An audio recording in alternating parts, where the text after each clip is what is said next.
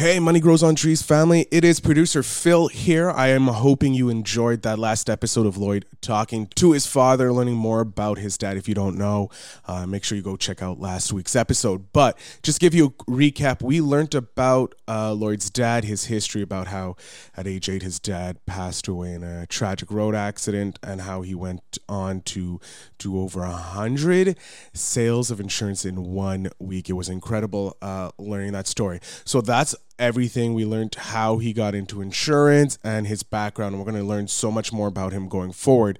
So, guys, I hope you've enjoyed. Make sure you go over and like Lloyd's uh, Instagram, Lloyd J. Ross. Now, without further ado, let's hear that beautiful intro music. Welcome to Money Grows on Trees. Money does grow on trees. A podcast full of practical, real life money lessons that you wish you learned in school. Lloyd is a former lawyer turned lifestyle entrepreneur. In each episode, he'll be answering the tough questions around money, investing, and entrepreneurship to help you transform your money mindset and move you closer to achieving your financial goals. Now, let the class begin. Here's your host, Lloyd Ross. Well, there you go. So now we're starting to get to the pointy end of the business here. Like, so when it, how how how many insurance policies would agents in those days sign up per week? Uh, in those days, the industry average was 0.8.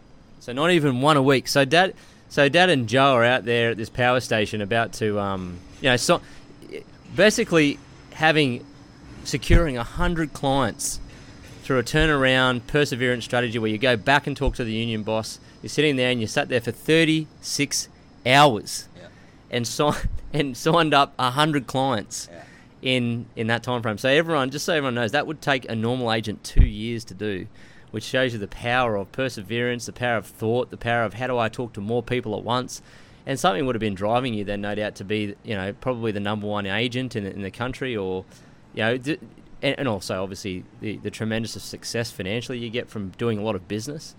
So I, you became the number one insurance salesman for T&G. Well, they eventually got taken over by National Mutual, and uh, National Mutual, the number two life office in Australia, AMP was the number one. And in the 80s, when the markets were deregulated and the Australian dollar was floated, National Mutual and AMP went into a head-to-head competition to be number one. And uh, National Mutual, they were they had an appetite to be number one and, and overtake the AMP, which I never quite did. Um, but in those days, AMP had a large agency force of some four odd, four odd thousand people, and National Mutual had a similar agency force of some four odd thousand.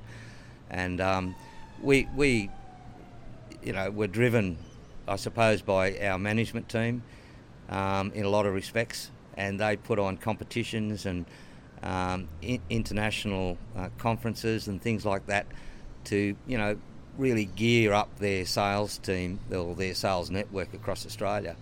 And that, you know, drove a lot of competition within the company itself, but also with the other companies.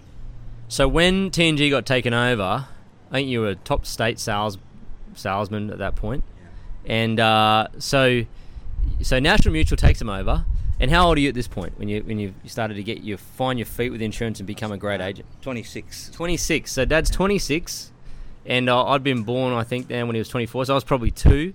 Uh, my sister was born. My parents got married in Tamworth, um, and so Dad's now twenty six, doing good numbers in his business in insurance, and takes out the company gets taken over by National Mutual, and Dad, you become the number one insurance life insurance salesman in Australia. Is that right? For National Mutual. For National Mutual Yeah, yeah.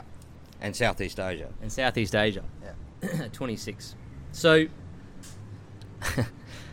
at that point, when, when did you feel like you were a success financially? Well, I, I, well, I built, um, you know, Susan and I built a million dollar home in those days in Tamworth, and that was, you know, quite excessive.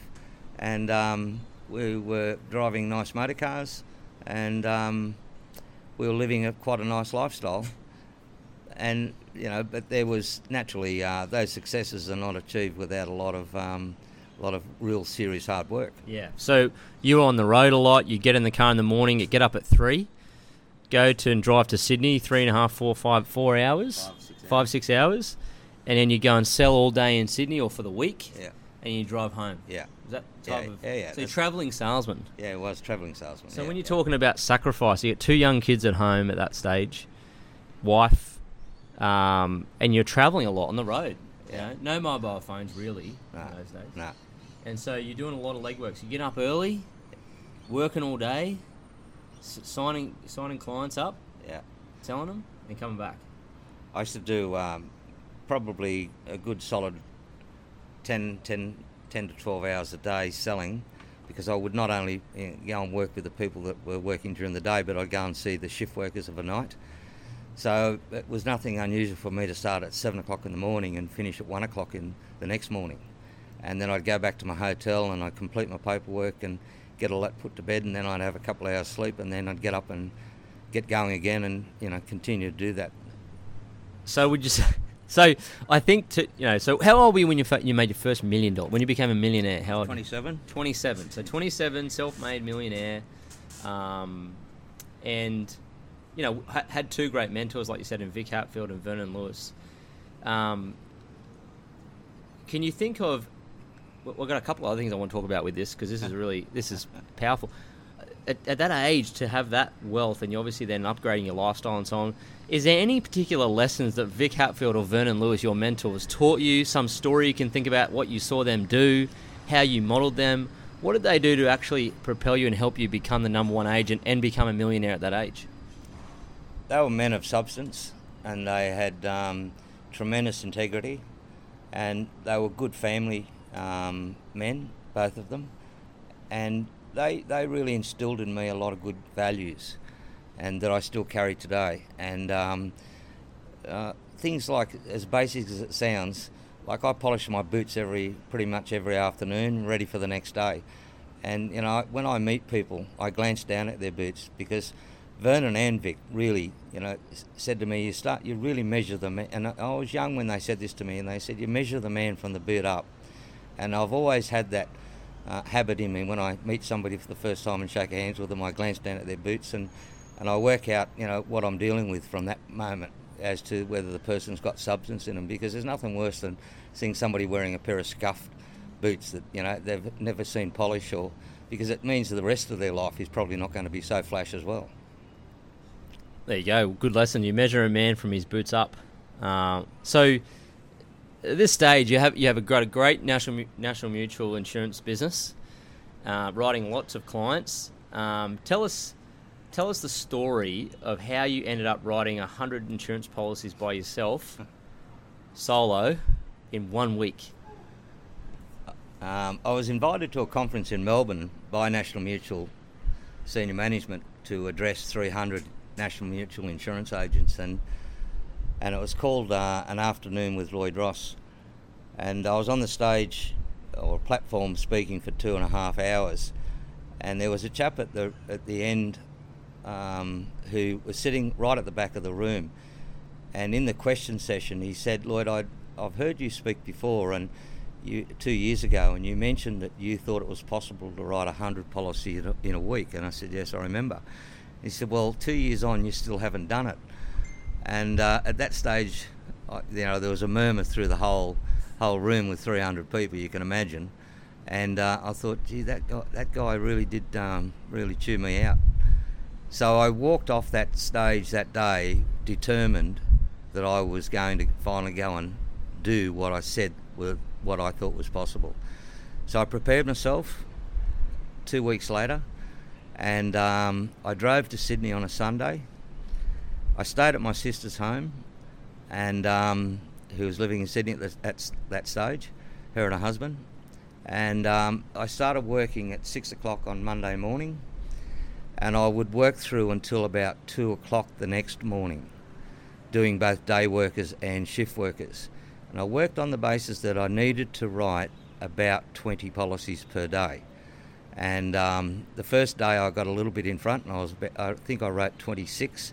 The second day I was sort of par, wrote 20. The third day I only wrote 18.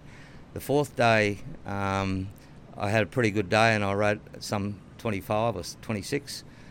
And on the Friday, I was a little, I was a shy of the hundred, and I walked into a railway depot, and Stevie Wright, who was the lead singer of the Easybeats, he had uh, he was there as a timekeeper because his uh, singing career, his band career, was a bit off track at that stage, naturally, and um, so that's why he was a timekeeper.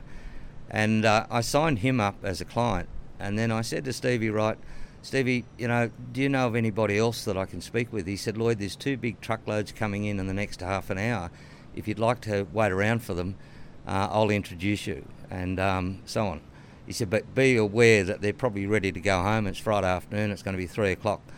So he waited with me until the trucks arrived, and then he attempted to uh, get the uh, foreman of those trucks uh, gangs to listen to me for half an hour. Naturally, some went and some stayed, and but I was I end up writing for that week 108 policies. So just so everyone knows, writing 108 policies means Dad sold individually 108 insurance uh, product sales in one week.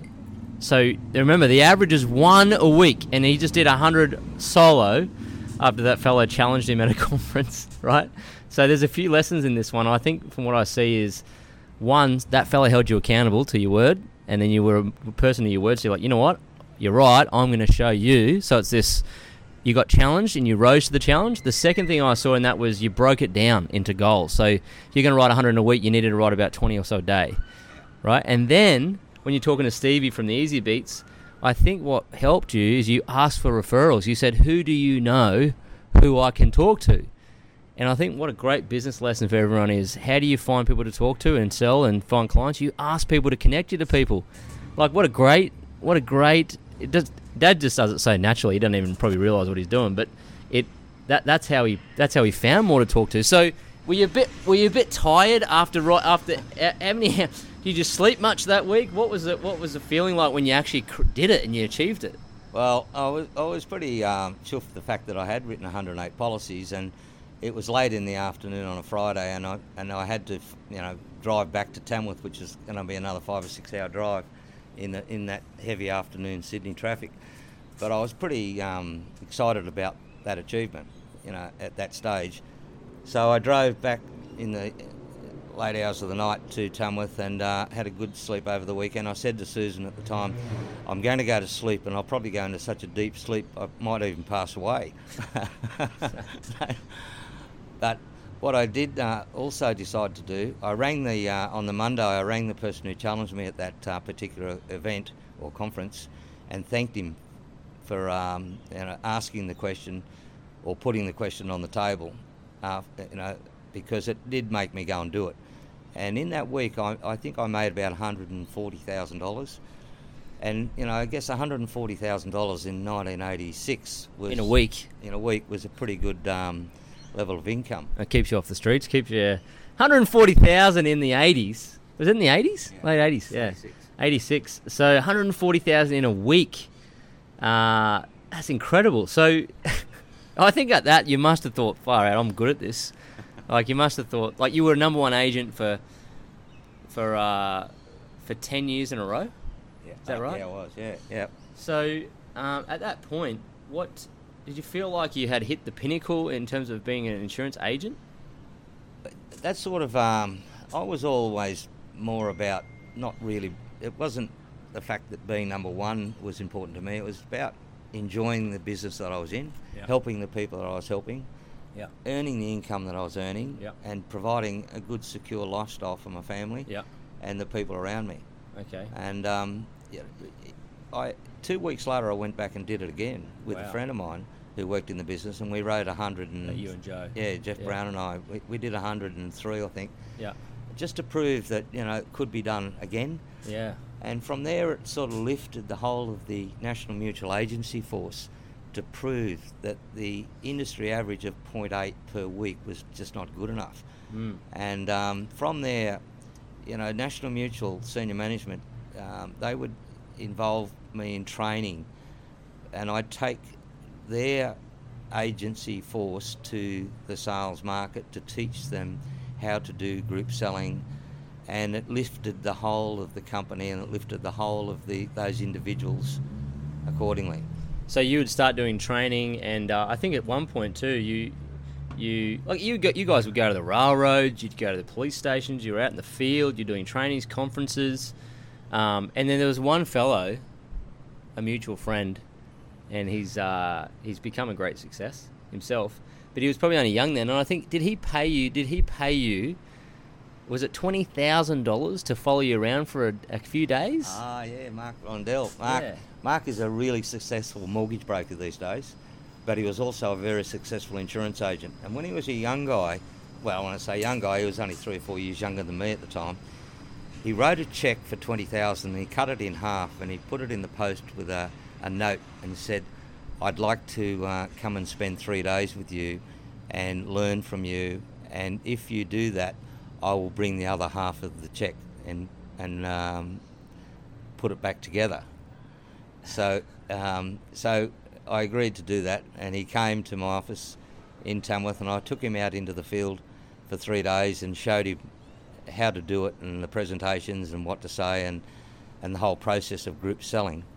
And um, whilst I had him there doing that, I also, um, whilst I was making the sales, I was still putting his name on the proposals, so that not only would he be learning, but he was also making money in that week because he'd made an investment, and I could tell that he'd made an investment in himself.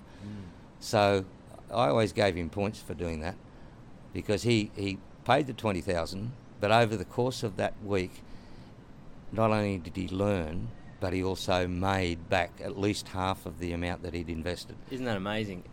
And then he went on to continue to write substantial amounts of business with National Mutual over a number of years. and he went on to make. He, he's gone on to make. Uh, yeah, he, he's a multi-millionaire, Mark, Yeah, and, he, yeah, and, and he's done lots of interesting things, and uh, he's got a successful online business. And um, I'll get him on the podcast. Actually, he'll Yeah. tell. He'll, he'll be able to tell some funny stories. Uh, so, so what I love about that is he invested twenty thousand to model a mentor in you. And I just I, I preach about this all the time on the podcast. I don't know if people believe me, but it's mentorship that accelerates your success, and that's what he bought it. He bought proximity to you because you were the best in the business as far as he could see. He wanted to emulate that success, so he modeled you and he paid for proximity to you. Yeah. What yeah. a great, like, how smart. Yeah, he was. Yeah. And he was only 23 then. And he's only 23. And then you've been a great mentor. You also helped him earn, learn, probably pour belief into him. And he's gone and you've influenced him. So that's a good, it's a good story, One, that of, one. one of the greatest things from group selling is the art of cold canvassing. And um, it really is an art. And it's something that everybody can do. What's cold canvassing for everyone who doesn't know what cold canvassing is? Cold canvassing is when you just um, walk up to somebody, introduce yourself, tell them who you are and what you're, um, what you do for a living and what you'd like to talk to them about. And they're a perfect stranger. And um, you know, people are people at the end of the day. You know, you're a stranger until you shake hands. And then, but so cold calling and, and is an art form.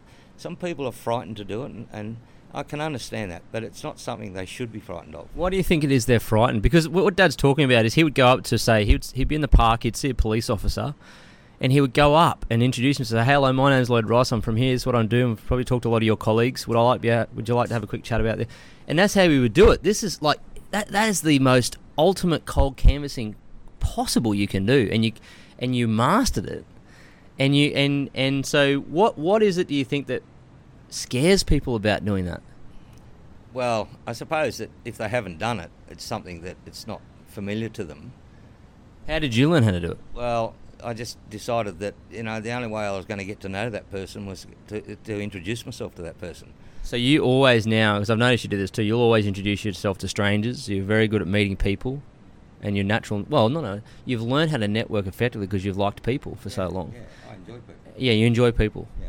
So uh, that that this craft you've developed over a number of years, this is where you cut your teeth on being able to network, talk to people, sell face to face, talk on the phone, um, do business, manage a practice, manage staff. This is not an overnight thing, is it? Like it took, it took. What would you say? Perhaps a decade, ten years to be an overnight success. I'd say that um, it does take you know a lot of practice and it does take um, time. But the more often you do it, the less that time becomes, and the better at it you become.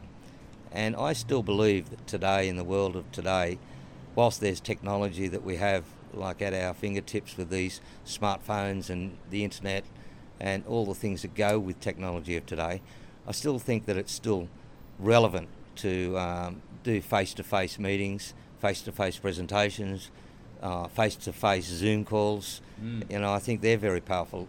You know, in the world of today, because people really, they will buy from you, or they will be guided by you if they like you, and if they trust you, and naturally if the product that you're talking about is good. And you know, you're not going to be out there talking about a product that's not good. You're not going to be out there trying to harm anybody. You're there to try and help them. So you do need to have first and foremost, you had a great product you believed in that uh, solved a problem, and you knew that if you spoke to enough people, that they would see the benefit of having that product. Yeah. They would buy it. You'd get paid. They'd be better off. You'd be better off. Yeah. And that's the world of business. Yeah. And I think what happens, is like you're right, if you don't have a good product, it doesn't work. Like, because you don't want to go and sell or find clients because you just know that it's not going to help people. So I think that also probably helped you a lot to have a, a product that was effective for people and you believed in it Yeah. so much that you just thought everyone needs to have this, so I better go and talk to a lot of people. Yeah. So let's unpack this a little bit. Um, when you became successful, oh, oh, did your t- how did you end up? Because you know you said earlier in that quickfire question round we did at the start, your favourite car is a Porsche. So talk to us about when you bought your first sports car. I bought um, my first sports car when I was 27, when I became a millionaire for the first time. And um, that was a reward that I'd promised myself that I would um, do once achieving that. And um, so I did. I bought a, a, a, red Porsche and uh, I enjoyed that motor car and it was nice and comfortable and it used to go fast and I'd get from place to place faster. So Dad would obviously he had a Porsche in his twenties. Now he's in Tamworth. No one really has Porsches in those days. It's red, 944 Porsche. I remember it when I was about three or four driving from there to here. We, we drove from Tamworth to the Gold Coast actually once in it. I remember. Did we? Anyway, so so I think so you got to reward yourself. So Dad's driving this Porsche, and he just said before he liked to get places faster. In those days, there weren't really points on licenses, so it was almost like you just had to pay the fine. I think, wasn't it? pretty much. So there's no driver's license points. So you can imagine how fast he wanted to get to Sydney to sell more insurance and, and make it, his life more efficient without mobile phones in the car. I think it might have had a, an old school mobile phone in the car years a couple of years later. But so, Dad, tell us in your port what you obviously got a lot of speeding tickets. I did. So tell us the story. I want to make sure this is on the podcast. This is a really funny story. Tell us the story of what happened when you were going to a conference once and you happened to be pulled over by a police officer. I believe you had people in the car with you or something, or maybe this happened twice. Tell us that story. I, I love it. Oh yeah, that's a funny story. I, I was driving to uh, Wollongong for a conference, and um, we'd had a, a two-day conference in Sydney, and then we were going to another conference, more of a regional conference in Wollongong. So um, a lot of us, you know, jumped in the cars to drive from Sydney to Wollongong on a particular day, and I was charging down the road, and a police officer pulled me up, and I put, he pulled me over, and I got out of the car, and he said, you, you know, you were speeding, and so he put his boot up on the bumper bar of the car, and was writing the ticket. And whilst he was writing the ticket, I was thinking, well, this is not good. So when he completed it, I thanked him and shook his hand. And I said, "And what I do for a living, I'm in the insurance business and I look after a lot of police throughout New South Wales. And uh, I mentioned a few chief superintendents and people who were um, uh, people that had given me the authority to talk to police officers. And I said, so, you know, it's probably timely that you did pull me up because maybe I wouldn't have met you. And I started talking to him about the benefits of the insurance policy and the savings plan. And within uh, 20 minutes, I had the boot of my, my, my boot up on his bumper bar and I was signing him up in an insurance policy. so I exchanged him for a speeding ticket for an insurance policy. And I think in those days, an insurance policy commission rate was a lot higher than what it was to pay a ticket. So it might have been a very profitable thing to be pulled over so often. If you can talk to a police officer, look at the. I, I think that's just uh, for the for guys listening to the podcast. You got to listen to this. Like, it. Look at the courage. Look at the challenge. Look at the the fun of business that you can have on a business adventure. and this can happen anywhere. And you can do, you can have fun in business if you want. So Dad saw it as a challenge. He thought, you know what, if you're giving me a ticket, I want to make sure you get a good policy here and help you. And I think that's just funny, one of the best stories, because you know you obviously had a character and a rogueness, um, you know, and an identity in the insurance industry as someone who was not just good at it and helping a lot of people, but also someone who had fun while they were in business. Little fun things you did along the journey, whether you were going into places or you'd have. I remember I think someone told me that you were in an office in the airport once, and all the air hostesses were all lined up to do insurance policies, and you were using the office of the CEO of the airport, yeah. into BHP with coats on, into hospitals, just just real, you know, like doesn't harm anyone, but it's just such fun, just interesting, uh, like a little challenge to see if you who you could talk to, almost, and who you could maybe influence. Ansett Airlines, uh, we had offices. They, they gave us offices in the airport, and there was eight thousand employees at Mascot in those days. And after talking to the CEO of Ansett, he offered to give uh, give us an uh, an little um, vehicle to drive around the airport. And we and we had full security clearance. We could drive across the tarmac at any time and into the workshop sheds and all the hangar sheds and all that sort of thing, and talk to the flight attendants and people, you know, throughout the airport industry.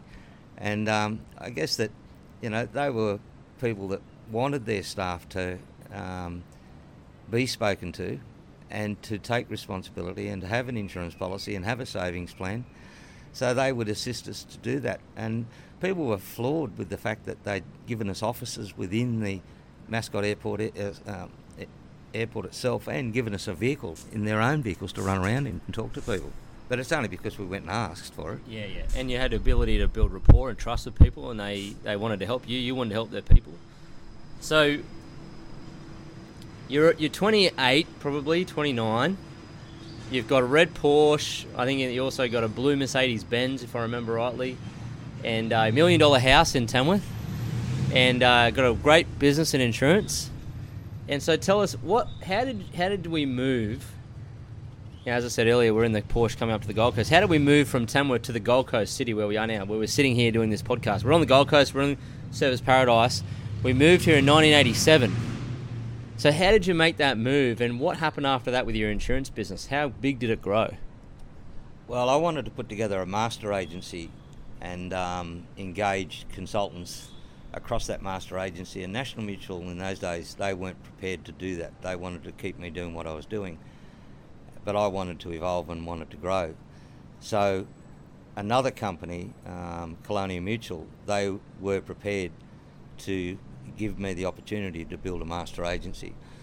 So I made the decision that um, I would move from National Mutual to Colonial Mutual, build a master agency, which was which was called Tri Global Australia, and um, I decided that it would be better to do it in a fast-growing state, and I believed that Queensland was going to be that state in the future.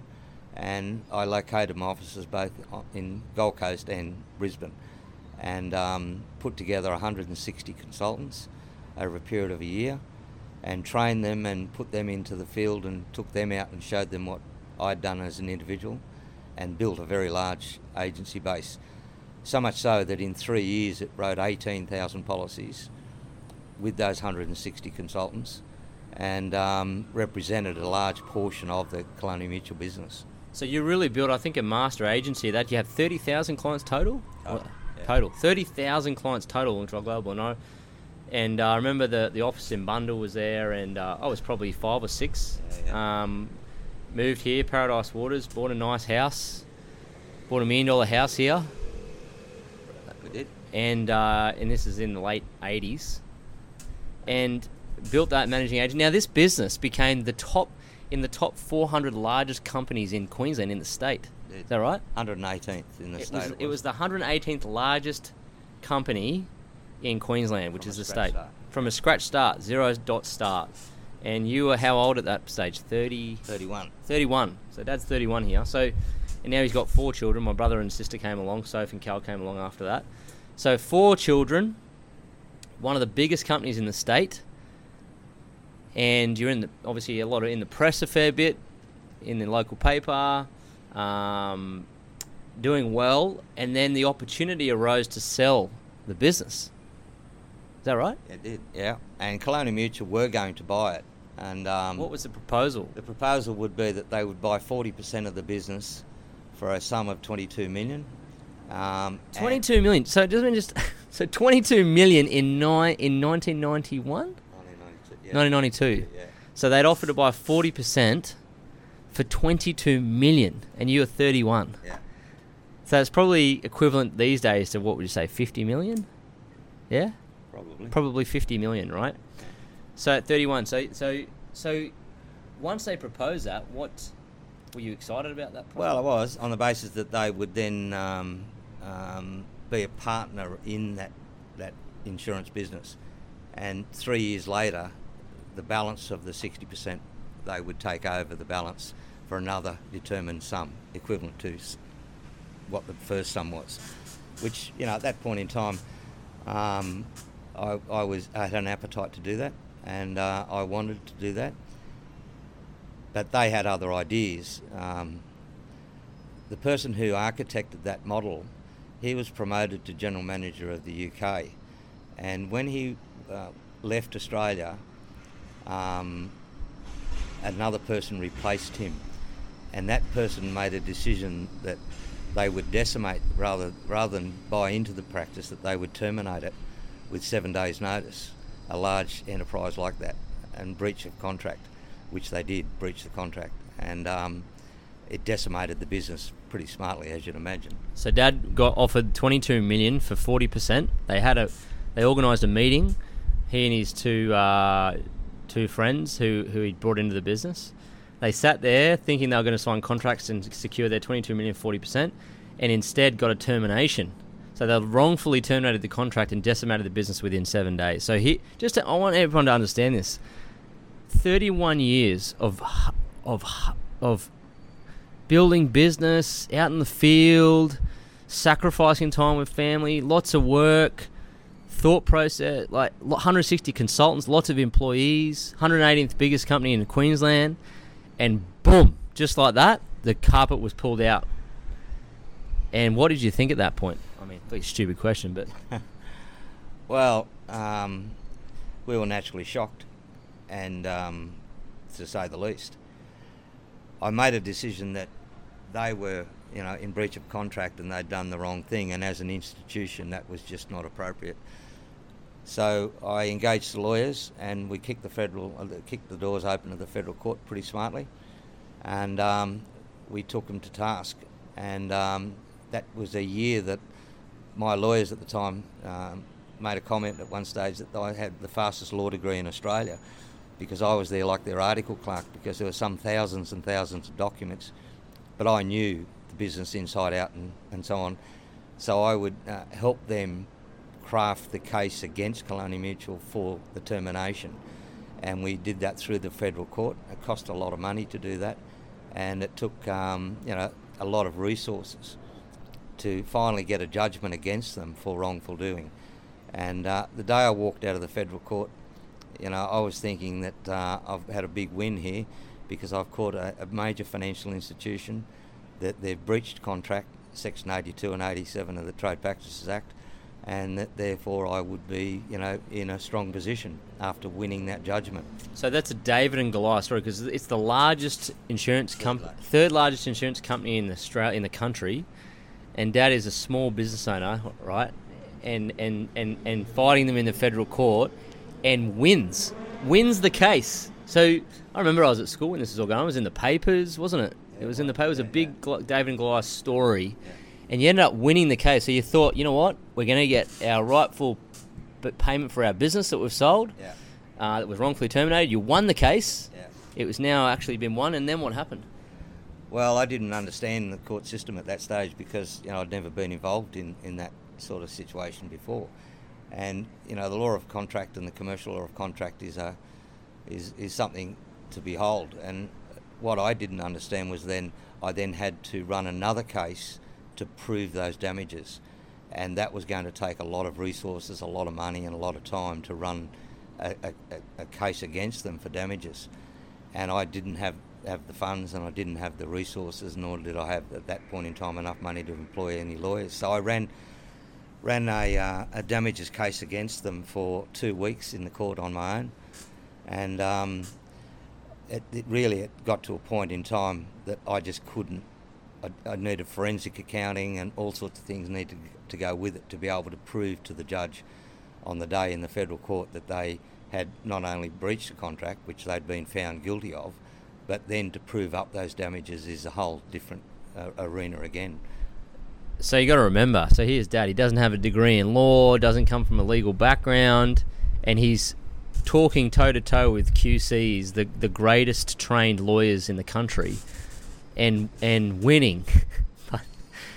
and but doesn't have enough resources to continue the case, and sadly, the whole thing had to be Abandoned. abandoned.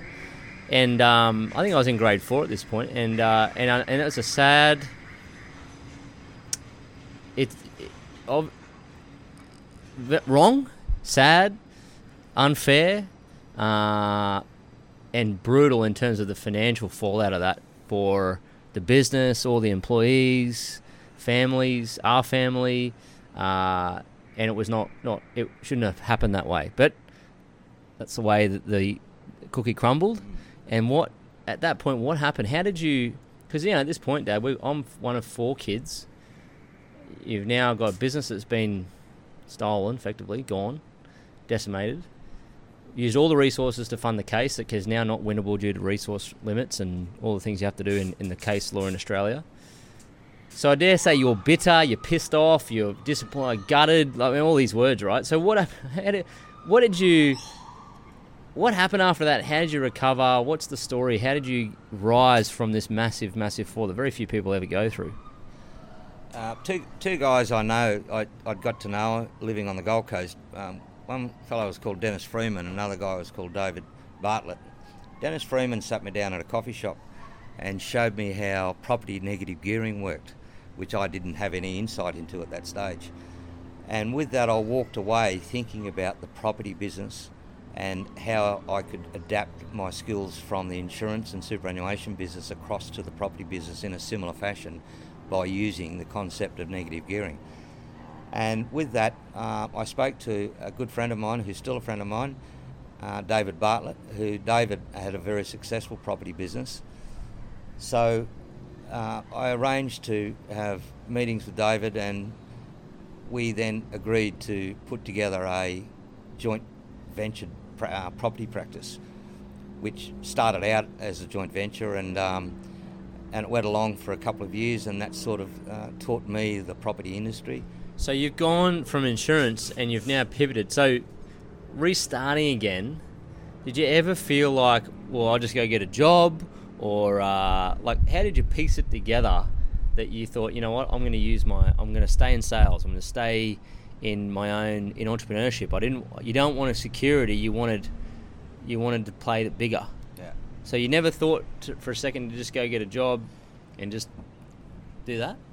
Once you, once you've been self-employed for a number of years, you know it, it, it's something that in your DNA that remains there forever, and that is that you never really want to be again an employee. Yeah. You never. You're psychologically unemployable, really. After Yeah, doing yeah. what you did, you just could not possibly I wouldn't have not done- steer your own ship. Well, I wouldn't have done the employer real, you know, justice, I suppose, because I, w- I wouldn't have had my heart and soul into it. Yeah. Oh, there you go. So you so you've gone into property. Now you didn't have any experience in property, but you had experience in sales and marketing, and you applied those skills that you've developed over years and years of rep- repetition, and you applied them to a different product, Yeah, which is property. yeah. And you started out with David, who taught you some things. Um, perhaps maybe a bit of mentorship from him to show you a different way. Yeah, I did. and then you applied your uh, skills that were still with you. Because I think one of your friends, um, uh, David, uh, can't think of his name. Um, he told you when you basically when it all turned. Thanks for joining us this week on the Money Grows on Trees podcast. If you like the show, you might want to check out our book, Money Grows on Trees, which you can find at lloydjross.com. Subscribe to the show on iTunes, leave a review, and feel free to reach out to Lloyd on Instagram at LloydJamesRoss. Ross.